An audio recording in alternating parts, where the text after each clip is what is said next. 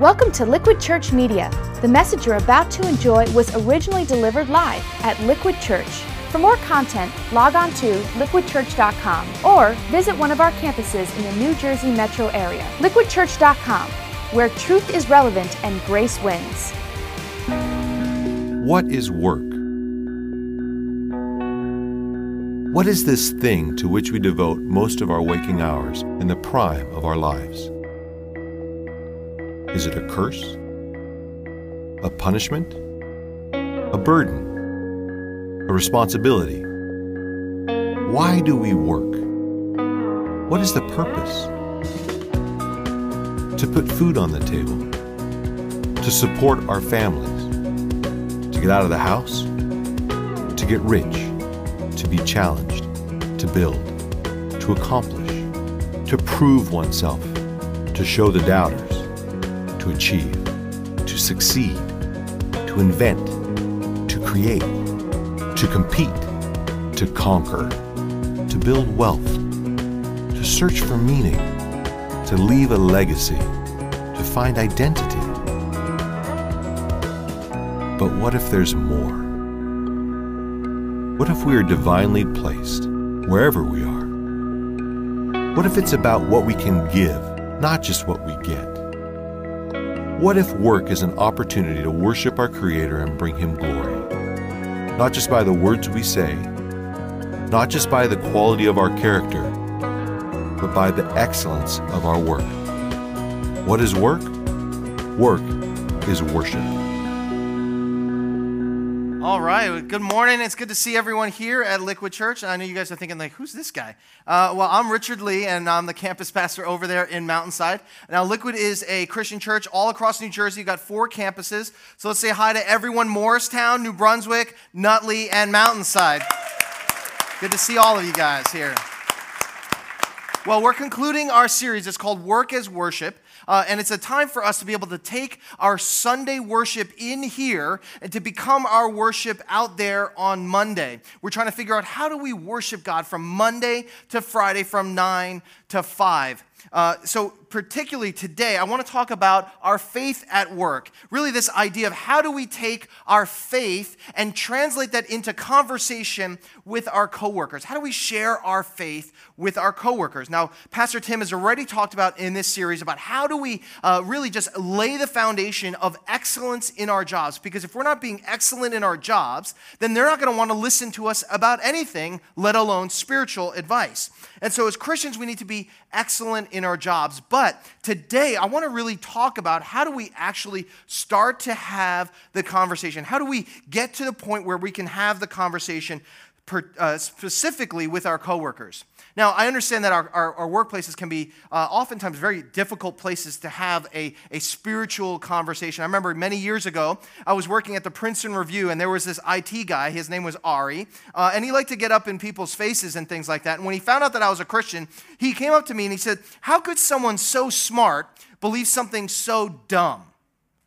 I was like, uh, you know, I was forced in a situation where either I was dumb or Christianity was dumb, and I really didn't have any sort of way to talk to him about it because we find ourselves in situations like that all the time where our coworkers put us in situations, or we find ourselves in a situation where it's very difficult for us to be able to share about our faith. So, as a result, you know, let's be honest, as Christians, we end up doing some pretty awkward things, right? Like, take this. Uh, this is a, an actual product that you can buy. It's called the Jelly Bean Prayer. Now, what it is, it's a bag of individually wrapped jelly beans, and there are eight different colors, and each one represents a different thing. So, take for instance, there's a black one. Uh, this black one stands for sin. Not going to eat that one. Um, and then, uh, you know, like the next one is red. Red stands for the blood of Christ. So, you know, it tastes a little like iron. Um, but you know, each color represents different thing, and it goes on and on. So you know, maybe you leave those in the break room for people, um, and so you're providing them the gospel, but then you're also giving them four percent of their daily value of total carbohydrates. So it's like you know, it's like a win-win. Or you take this calendar, right? This is called the masterpiece uh, collection. Um, so you know, you got like different uh, things here where. Uh, you got, you got like pictures like this and you hang it up in your cubicle and you know this is it looks like a bad bohemian rhapsody video going on in here or something like that. Um, you know but my favorite is actually mr november. Um, this one is like jesus this is like jesus saying to you you know come to me all you who are weird and awkward. Um, but you know we do these sorts of things and we, you know the, why do we have to make it so weird and so awkward and, and, and, and kind of lame, right? Um, I mean, that's what it is. But the question for us today is how do we have the conversation about our faith at work without being so weird? Now, if you're here for the first time, uh, or if you don't consider yourself religious, then, you know, first of all, we're so glad you're here. But really, you're probably sitting there going, great, a message on exactly why I'm not a Christian. It's because they're so weird all the time. But I just want you to know, like, we believe that this stuff is weird as well. And so we're with you on that. But what we want to do today is hopefully by the end of it, you'll recognize that you'll agree with me that there's actually a better way that we can all go about having this conversation. So I want to just to, today, I want to flip the script on evangelism. I want us to flip the idea of what we think of as evangelism. Typically, we think of evangelism as bringing people to church. If we could just bring more and more people here, and that this is where the evangelism happens, that, that eh, as people come here. But I want to flip the script, and I want us to start thinking instead of us bringing people in, we want to actually now think of us as going out. So we want to go from here out into the marketplace and be able to bring the gospel to the people out there. Because it's not the pastors and it's not the missionaries that are going to bring the people in your office or in your school or in your restaurant. They're not going to be the ones to bring your, the, your coworkers to Christ. It's actually going to be you. And so, understanding that, we move on to this idea of faith at work. You guys know Dave Ramsey, right? You guys, uh, we've heard talked about Dave Ramsey before. Dave Ramsey is New York Times bestseller five times over. He's a, he's a host on Fox Business. You know, just very well re- renowned and very well respected. Listen to what Dave Ramsey has to say about what God is doing in the marketplace. I think it is a huge mistake of evangelical Christians in North America to believe that most ministry happens in a church. My experience is most ministry happens outside the church. And especially when people choose to say, I'm going to run my business as unto the Lord. I'm going to do my career as under the Lord. I'm going to go into the marketplace and serve and smile and do every action I'm going to do as if it were Jesus that's in charge because He is. And then appropriately, with good manners, be willing to share your faith boldly. Now, you, appropriately with good manners means we're not forcing our way in. We're not demanding our right to trumpet Jesus. We're not trying to thump somebody with a Bible. But hey, go in there and be excellent and then let people find out that the reason you're excellent, the reason you bring it, the reason you're competitive, the reason you, you work out just a little bit harder than the other guy to be able to get that thing done, the reason you do all of that is because of your faith. And then they'll want to know about your faith. That's very winsome, very attractive. Excellence is an attractive thing in the marketplace. People who win and are successful are attractive things in the marketplace. Go be that, and then people will want to know about your Christ. I'm convinced that that'll probably be the next area of revival is in the marketplace. Marketplace entrepreneurs marketplace business leaders, marketplace uh, employees, and team members that are living their faith out with excellence and sharing it are probably doing more ministry right now in North America than churches are. Isn't that fascinating? You know, Ramsey says that he believes that there's more ministry going on in the marketplace than there are in the churches. Do you believe that? Do you believe that you can have more influence in terms of evangelism out in your jobs than you can here in the church? You see, this is what understanding of flipping the script in evangelism means, right? This is us taking what we do in here on Sunday to go and take it out there on Monday. And so, recognizing that, uh, you know, there's actually the same sort of script flipping that happens in the New Testament. If you take the book of Luke and the book of Acts, this is actually written uh, by the same guy. His guy's name is Luke. And he wrote one story in two different parts Luke and Acts. And what's interesting is that you'll see that there's a progression that happens in Luke as Jesus gets closer and closer to Jerusalem. As he's preaching through Luke, he's getting closer and closer to Jerusalem. And then what you see in Acts is a shift that happens. Look at what it says in Luke chapter 13. It says, Jesus went through the towns and the villages, teaching as he made his way to Jerusalem. Now, as he's going to Jerusalem, what's there in, the, in Jerusalem? It's the temple right? It's the holy place. And what ends up happening is that he ends up dying on a cross in Jerusalem. But look at how the book of Acts starts out, which is the continuation of the story. It says, You'll receive power when the Holy Spirit comes on you, and you will be my witnesses in Jerusalem and in Judea and Samaria and to the ends of the earth. You see, what happens is that Luke is about Jesus approaching Jerusalem. He's getting closer and closer to Jerusalem. So he's walking to the with the disciples, approaching Jerusalem, the holy place. Jesus is focused on the bullseye. So he's bringing his people to the bullseye. And what's the bullseye? The bullseye's the cross. The cross is the bullseye for Jesus. So he's, he's bringing his followers to the bullseye. And once the bullseye is accomplished, he sends them out. He moves them from the holy place out to the marketplace. He goes from Jerusalem to Judea and Samaria and then to the ends of the earth. So Jesus' whole strategy of evangelism is bringing people to the cross, and once they're there at the cross, he sends them out. Do you guys want to be a part of that? Do you want to be a part of what God is doing to bring you to the cross, but then send you out and not staying in the holy place, but going out to the marketplace? You see, that's where God wants us to be. Let me ask you a question. You know, all the miracles that happen in Acts, do you think that they happen in the, in the holy place or out here in the marketplace? It actually happened, all, all the miracles happen out in the marketplace which means that God is interested in moving outside of the walls of the church as much as he is inside. Well, now I should say that all of the miracles happened except one. There was one miracle that happened in the holy place. That was when the people stole from God and God struck them dead. So, um, ushers, we're just going to go ahead and pass the buckets around uh, just to make sure that everyone is. Uh, no, I'm just joking. Um, but we're getting this, right? Flipping the script in evangelism means that evangelism is going out from the holy place to the marketplace. So I want to give you guys a strategy. I want to give you guys a game plan for sharing your faith at work. Uh, one that's not going to feel weird, but one that's going to feel natural. A couple months ago, I, I ran into a friend uh, that I hadn't seen for a bit, and uh, you know I noticed that he'd like dropped a ton of weight. So I was like, "Dude, like, how did you lose all that weight?" And he told me that he was doing one of those crazy shake diets. So you know what happened next? I started doing one of those crazy shake diets, uh, you know, because I was like, oh, well, I want to lose some weight too. Now, unfortunately, I'm still, I still have the before body, um, but I'm working on it. Uh, but you know, here's the thing. This is what happened. I noticed a difference in my friend, and I asked him about it.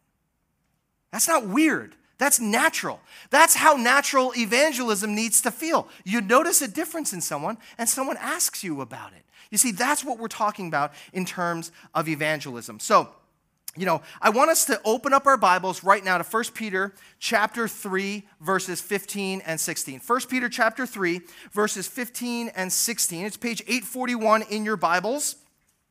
Um, and I want to share with you what the Apostle Peter has to say about natural evangelism. 1 Peter 3, verses 15 through 16 it says, Always be, pre- let's read the orange text together. Help me out here. It says, Always be prepared to give an answer to everyone who asks you to give the reason for the hope that you have. But do this with gentleness and respect and then it goes on, it says, keeping a clear conscience so that those who speak maliciously against you, those who speak against you and your good behavior in Christ, may be ashamed of their slander.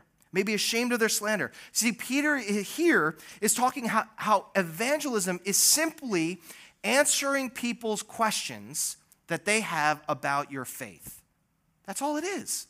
You see, if, if I told you that evangelism was simply people going up to you and asking you why you're different, I think you'd feel a lot more comfortable, a lot more confident in sharing about your faith. That, that that's all it is. People coming to you and saying, hey, there's something different about you. It would feel a lot more natural than eight colored jelly beans, right? For sure. And so today, what I want to show is that evangelism can be as natural and as easy as A, B, C. So we're going to share the ABCs of sharing your faith at work. So the first step in sharing our faith at work is A, ask great questions. Ask great questions. So, actually, what I'm saying here is that the first step in you telling other people about your faith is actually you listening to them talk about them. So, you know, you got to ask great questions. Uh, it can't just be any old question. It's got to be actually a great question. Uh, there, there's this a story. This is a true story. In 2004, an American Airlines pilot named Roger Findiesen. He, he's on the he's in the cockpit, and the plane is waiting, waiting to take off. They're on the runway, and he gets on the PA system, and he asks all the Christians in the plane to raise their hands so that all the non-Christians on the plane could talk to them about their faith. This actually happened. And so what ended up happening was, you know, like all, it's just a little bit awkward because, you know, that's not a great question and that's probably not the right time. The last thing you want to do, uh, the last thing you want to hear when you're locked into a 400 ton metal tube is the pilot get on the PA system and said, Do you believe you're going to heaven when you die? Um, I'm going to raise my hand for something else. Like, I just get me off this plane, right? This is like, this actually happened. You see, that's not a great question. But when you ask great questions, great questions let you hear some stories. Great questions get you to understand where they're hurting in their lives. Great questions show people that you care for them and that you earn their trust as you uh, ask them great questions. You know, every day when I walk my daughter to school, uh, you know, I mean, I, I walk her alongside all of the other parents who are walking their children. So, you know, you say hi and you greet the people that you know and things like that. Now, one of these days, I, I, I saw that on Facebook. This parent uh, who I see every morning, uh, her mother passed away. And, you know, was, so I offered my condolences, uh, you know, but it was actually many months later when I saw her at drop off that I, I, I, asked her, I was like, you know, hey, how was your holidays? Because, you know, I recognized that this was the first holidays that she had since her mother passed away. So I was just like, you know, hey, how was your Christmas? And, you know, I could tell by the look on her face that she just really appreciated that I remembered. Um, that, you know, I took the time to actually hear from her how she's doing. You know, that's all it takes, right? I was trying to listen to her and I wasn't being manipulative. Um, I, you know, I was just being natural and I was just genuinely caring for her. And so you recognize that, that my great question was simply, hey, how you doing? Like, how was your Christmas? That's all it takes. A well timed question, a great question, because, you know, recognizing for us, we're all around our jobs, you're surrounded by people who are hurting. You're surrounded by people. You're working with people who, who are feeling pain in their lives. Maybe they're going through divorce, or maybe they're, you know, their kids are struggling through addictions, or maybe you know, they're just they're going through hurts in their lives and they're waiting for someone to want to listen to them. Will you be the person to ask them some great questions? Because God is giving you that opportunity every single day that you go to work. You want to be the person who listens to them, not talks at them. So your great question may be, hey, how are things going? You know, you guys just had a kid. Are you guys getting sleep? Or, you know, hey, what's going on with your son? Like I heard, you know, there's some medical issues there. You know, all those things can be great questions for people to understand that you actually care about them. As our passage in 1 Peter talks about, it says, always be prepared to give an answer to everyone. But look what it says. It says, but do this with what? Gentleness and respect. You do this with gentleness and respect. So you listen before you answer and when you answer, you do it with gentleness and respect. You see, this is all what we're talking about. Because, you know, I want to tell you about this guy, Kim. Kim is a guy who approaches his job every single day with gentleness and respect. And you'll be able to see this as he talks with his coworkers, asks them great questions, and really wants to listen to their story.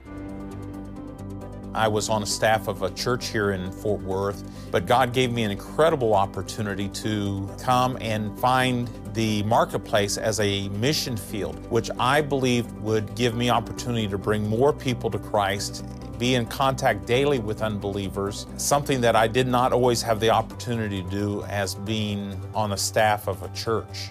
I uh, work here now as the director of, of purchasing. Uh, for Samsill Corporation, uh, we make three ring binders and uh, other office accessories. He got together with some people and we got permission to start a Bible study that was entirely voluntary and it made um, a lot of people aware of Christ in the workplace and what he does in your life. Another one of my coworkers came up with the idea to buy a two piece chicken dinner for all who would come to our lunchtime Bible study so that they would have something to eat and not have to skip lunch. And as a result, some people began to ask spiritual questions I had a tragedy in my family where I lost my son and my mother. Kim came out and spoke with me about the counseling that his church offers. So I went to the counseling and he also went with me. I sit in the counseling and listen to the families, tell their story. Kim brought church back to me and it helped me a lot. Another co-worker of mine who worked in the shipping department and had some severe health problems including uh, his teeth were rotting. We were able to raise money uh, through our, our Bible study and, and made uh, make arrangements for him to go to a dental college where they extracted his teeth, uh, provided uh, dentures for him, and through that act of kindness, uh, we were able to begin studying with him, led him to Christ. I work in the automation department. Wound up having to have surgery on my brain they told me if I didn't um, have the surgery that I would, maybe in five or six years, I could, I could be paralyzed. And, and Kim came to visit me in the hospital. You know, Kim, he helped me get through the process of, of believing in, in God. One of the things that I think is so important for me is the necessity for me to be bold in my faith. It would be very easy to come into work and not live out Christ. But I know that I would regret that. I, I know that I would realize someday that I missed opportunities that Jesus gave to me that I didn't take uh, advantage of. I, I tried to practice the, the method of Jesus of loving people into the kingdom. And I found that when you approach people in that way, they become very responsive to, to the God who they need in their heart and life as well. Isn't that cool? Isn't that powerful? I mean, seeing how Kim cares for his coworkers, he listens to them, hears their story. You see, did you notice the part where Kim said that he was used to be a pastor, but then he quit his job as a pastor and went to work in the secular job market? He was working in God's house and now he's working in a warehouse. See, we, we call that the reverse commute, right? And so he was working in the holy place, but God has called him out to the marketplace. This is where he wants to do the ministry of a chaplain, right? He's essentially working as a chaplain in his warehouse. Where has God called you on a Monday morning to be a chaplain? In your office, in your company, or maybe it's in your home.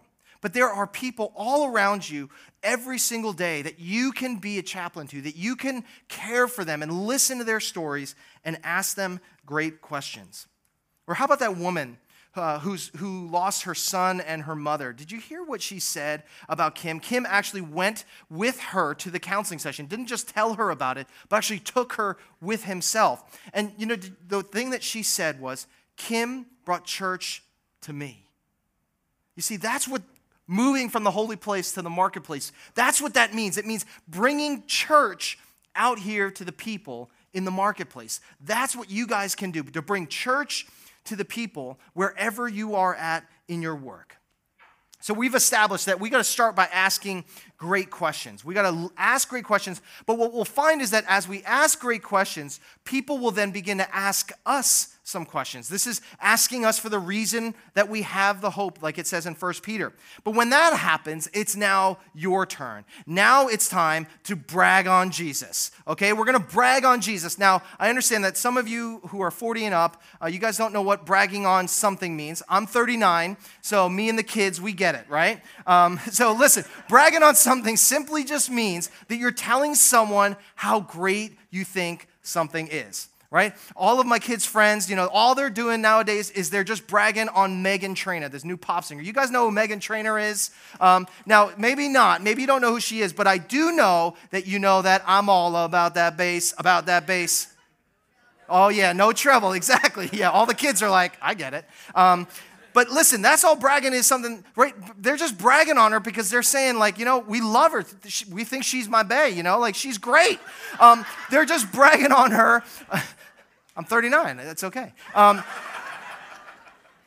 they're just bragging on her because they think she's awesome. They think she's the next best thing. That's all it is. You're just telling someone how great you think something is. That's the natural next part of sharing our faith at work, which is just you brag on Jesus. You tell people that that's what you know you think is so great. My wife uh, works as a nurse, and one of the doctors that she used to work for uh, was a multiple sclerosis doctor in New York City. Now, this guy had a practice, and it was just a really strong practice. He, you know, had so many clients that were coming, and he would take such great care of each patient that he saw that what ended up happening is that they would go out and they would tell all their friends, and they would tell all their friends, and anybody that they knew that they would go, you know, and see this doctor. You got to see this doctor. You got to see this doctor so great. And people would go and refer to uh, their friends this doctor, and he would just get referral after referral because they recognized that they would get some care there that they wouldn't get elsewhere. They were just bragging on this doctor.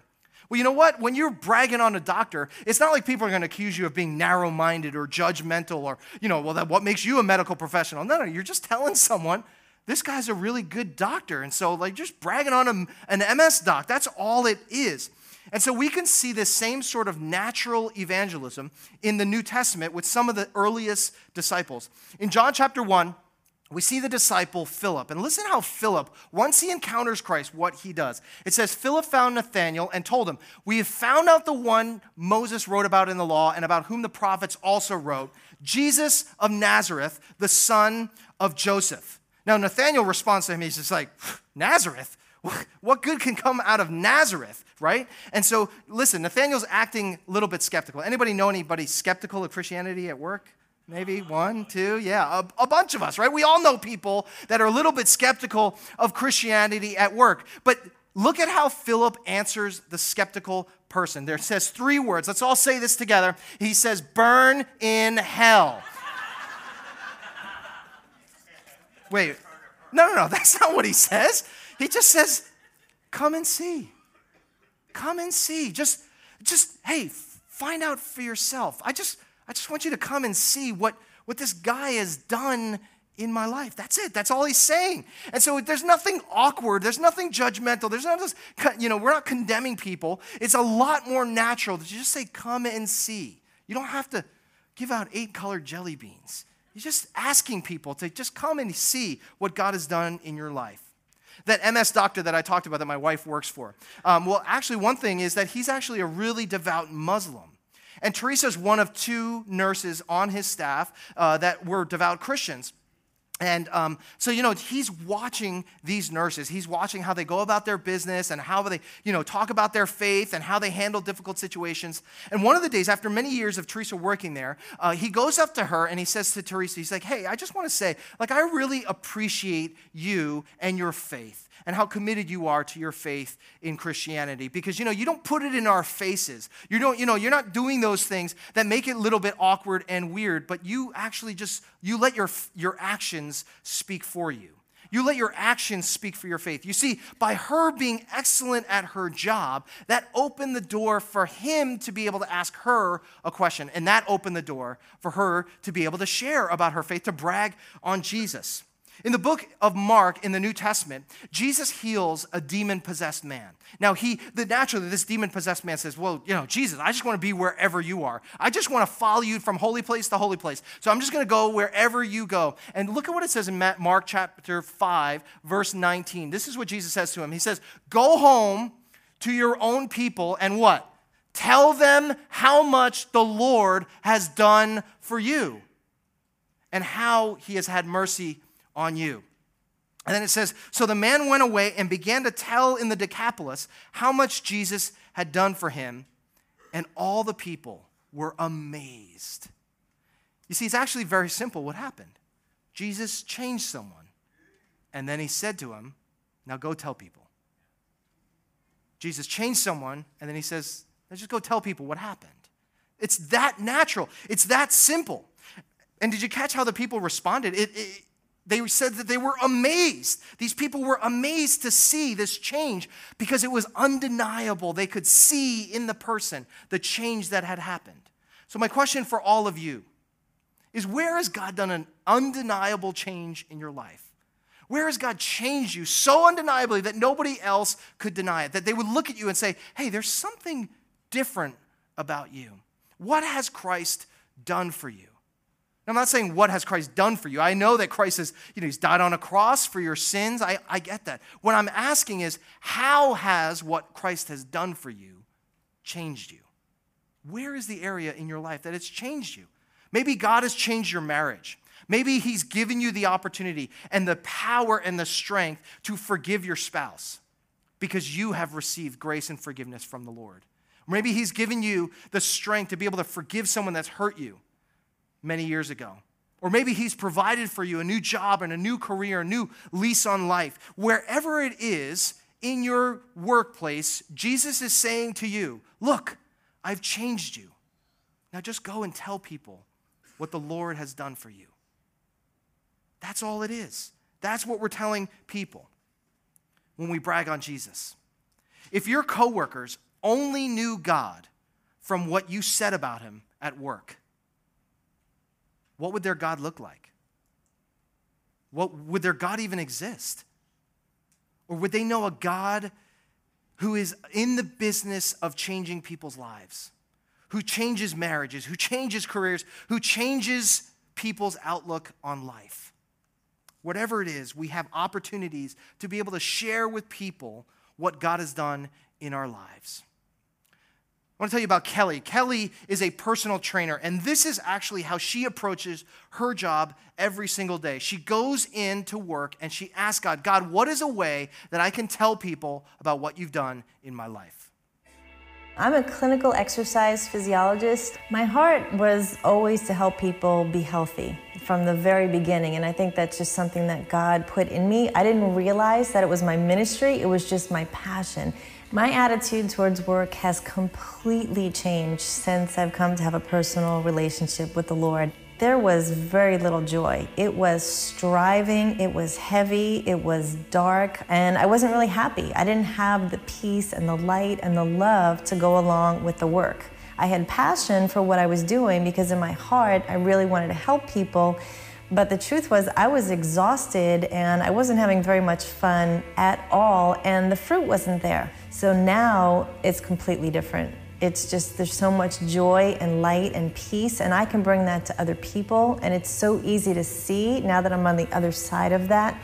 One of the things that I do every morning before my clients come in is I spend time with the Lord, whether it's in the Word or watching a preacher on TV as I'm exercising. So I'm preparing for my clients to come in, and I never know what they're going to come in with, whether they're talking about a relationship issue, a parenting issue, a money issue.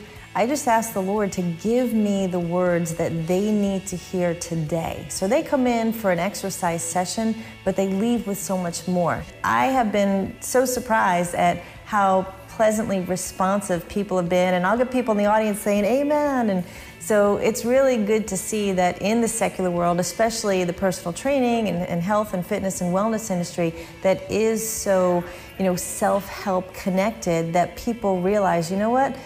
What I'm doing might not exactly be working. I might not have all the answers. I think there's more. I think there's something better. What I'm doing isn't working so well. So they're open, which has really been wonderful.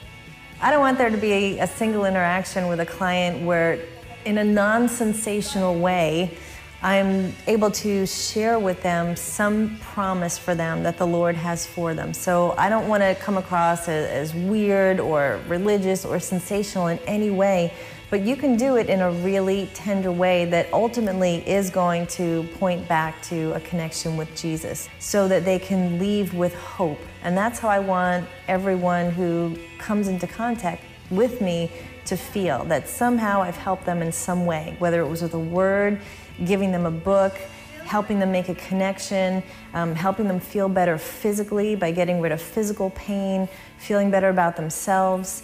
So I'm using the talents that the Lord gave me to help people with their health to also reach into helping them with their spirit and their soul. See, Kelly took to heart this idea of bragging on Jesus. She, she says she wants to leave each client with hope. Did you catch that? Well, this is the hope that, that it talks about in 1 Peter 3, right? It says to give the reason for the hope that you have. And so that's all she's doing. She's just telling people the reason why she has hope. She's bragging on Jesus. She's, she's telling people essentially, hey, I just want you to come and see what God has done in my life. But both of these examples that we've talked about, Kim and Kelly, really, when you know when we get down to it, really the, what we're talking about is that they have a platform to be able to speak to people because they care for their coworkers. They genuinely care for their coworkers, and that brings us to our third and final step in the ABCs of sharing our faith. sharing our faith. A stands for ask great questions. B stands for brag on Jesus, and letter C comes to care before you share. Care before you share. That's all we're talking about here. Now, you guys understand that before you show that you can tell people what they want to know, what they need to know, they need to know that you actually care for them. You guys have heard the old adage that says, people don't care how much you know until they know how much you care. Exactly. People won't want to listen to you unless they know that you actually care about them. I recently heard this story about a young grad who was working on Madison Avenue at an advertising firm. And now, was a young grad, she was very passionate about her job, wanted to impress people, but she ended up making a mistake that cost the company the tune of $25,000. Now she's probably thinking she's going to lose her job, and but what ended up happening was the boss went to the board and said, "Listen, I know she's young, I know she made this mistake, but you know, put this one on me. So whatever consequences would have fallen upon her, put them on me." And this young grad went into the boss's office, hearing what he had done, and so was like perplexed, was like, why, why would you stick your neck out for me? I mean, you could have easily just fired me and replaced me, but, but you took one for me. Like, why would you do that? And the boss took that as an opportunity to share because he said, you know what? Jesus Christ took a sacrifice for me even though I didn't deserve it. So that inspires me and challenges me to take a sacrifice for someone else, even when they don't deserve it. You see, he had shown her that he cared for her, and that gave him the platform to share. Now, what would have happened if he just started out and just said, hey, I just want to tell you about Jesus' sacrifice for me? And so, you know, like she wouldn't want to hear it. But once he showed her that he cared, oh man, I'm all ears. I want to hear what, what would make you different, that would make you want to do something like that because you care for me. You have my attention. You see, when we care for people, we're showing that we can care for them and we'll show them that they want to actually find out more about this. Peter puts it this way in 1 Peter 2 it says, Live such good lives among the Gentiles that though they accuse you of doing wrong, they may see your good deeds and glorify God on the day he visits us. Live such a good life that they can't deny that you're different. Be so Uh, you know, godly in your living. Be so righteous in your living. Be so good at what you do. Be so sacrificial that people will look at you and say, hey, what's different about you? What do you understand that I don't? They will come to you and they will want to hear from you. This is how Sandy approaches his job as an air traffic controller. Sandy was faced with a coworker who was downright hostile against God and religion. And listen to how Sandy responded. I have worked as an air traffic controller at one of the world's busiest airports. And in the lunchroom one day, uh, there was a group of veteran controllers sitting at another table who were pretty crude. And then one of them said he grew up in a Christian home where his parents forced him to go to church and he hated it and never wanted to go back. And he mentioned the name of the church.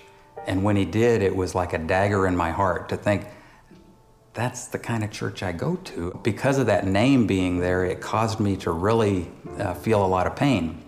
But I didn't say anything. I waited until everybody left the room except he and I. And as we were washing our dishes at the sink, I said, Dennis, I didn't know that you went to church. And he turned to me and shook his fist in my face and said, Don't you ever talk to me about God, religion, or anything like that. I have to work with you.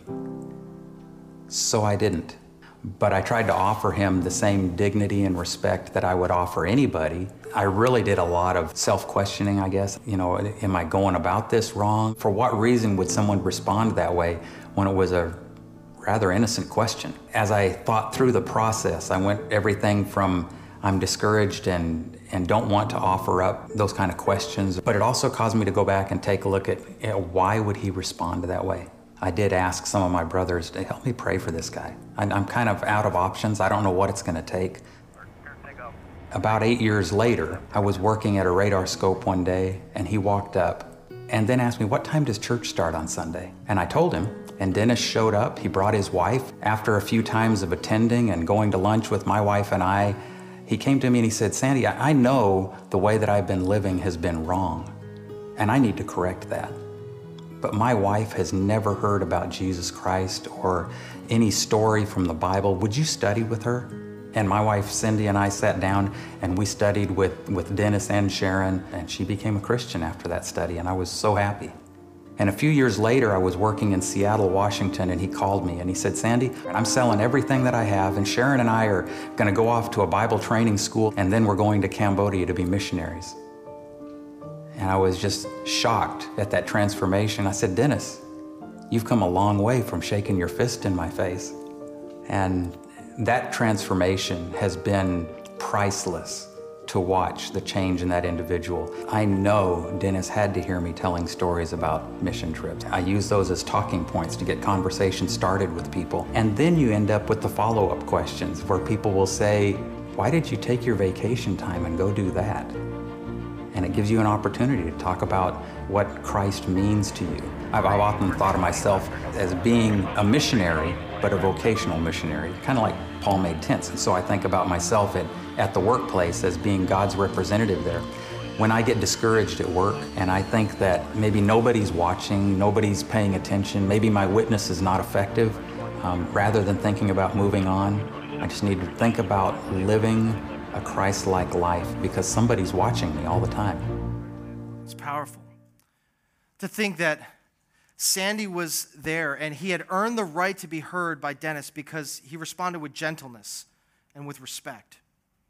To think that that moment in the lunchroom where he's shaking, you know, Dennis is shaking his hand in Sandy's face, and the fact that he, he, he responded with respect. That, that many years later, that man ended up being a missionary in Cambodia. You see, you guys, you don't know the sort of, of, of seed that is going to be planted that God may use in a remote region of the world. God is going to take what we do and use it in people's lives. And you notice that it said eight years later, right? Dennis took eight years to be able to respond to Sandy. That's eight years of, of asking great questions. That's eight years of bragging on Jesus. And that's eight years of caring for him. And then he invited him to church. This is exactly the same thing that Paul talks about in the uh, New Testament in 1 Corinthians. It says, I planted the seed, but Apollos watered it, but God is the one who's been making it grow. You see, guys, evangelism is not a one time event, evangelism is a process. And so you may be the one who's planting the seed, but then someone eight years later is going to come by and harvest it. Or you may be the one who's watering the seed that someone has planted in their lives when they were young. Or you may be the one who just gets them at the right time when they are ripe to hear the word of God. They're ripe to hear from God because maybe they're going through disease, or maybe they're going through depression, or maybe they're going through the threat of divorce.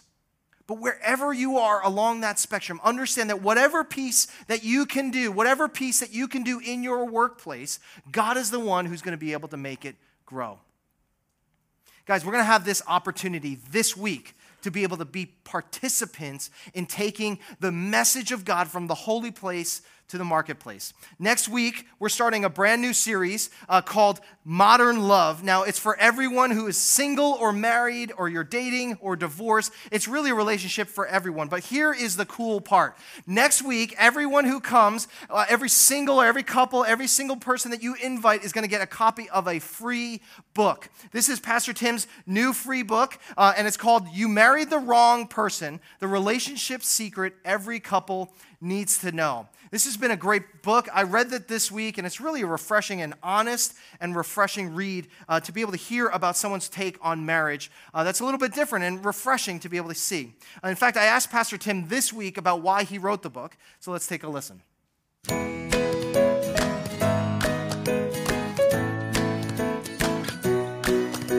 We decided to give the book away for free because so many people I talk to are struggling when it comes to relationships.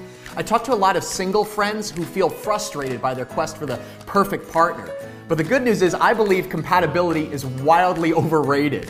And God may have somebody for them hiding right in plain sight, but they just need eyes to see that. Likewise, I talk to a lot of married couples who live in survival mode.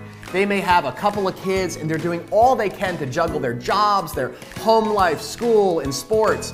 And apart from like the periodic date night, the romance has cooled. And the question I want to answer is how can they find passion amidst the pressures of everyday life? But I also wrote the book for those who have gone through divorce or are even considering it.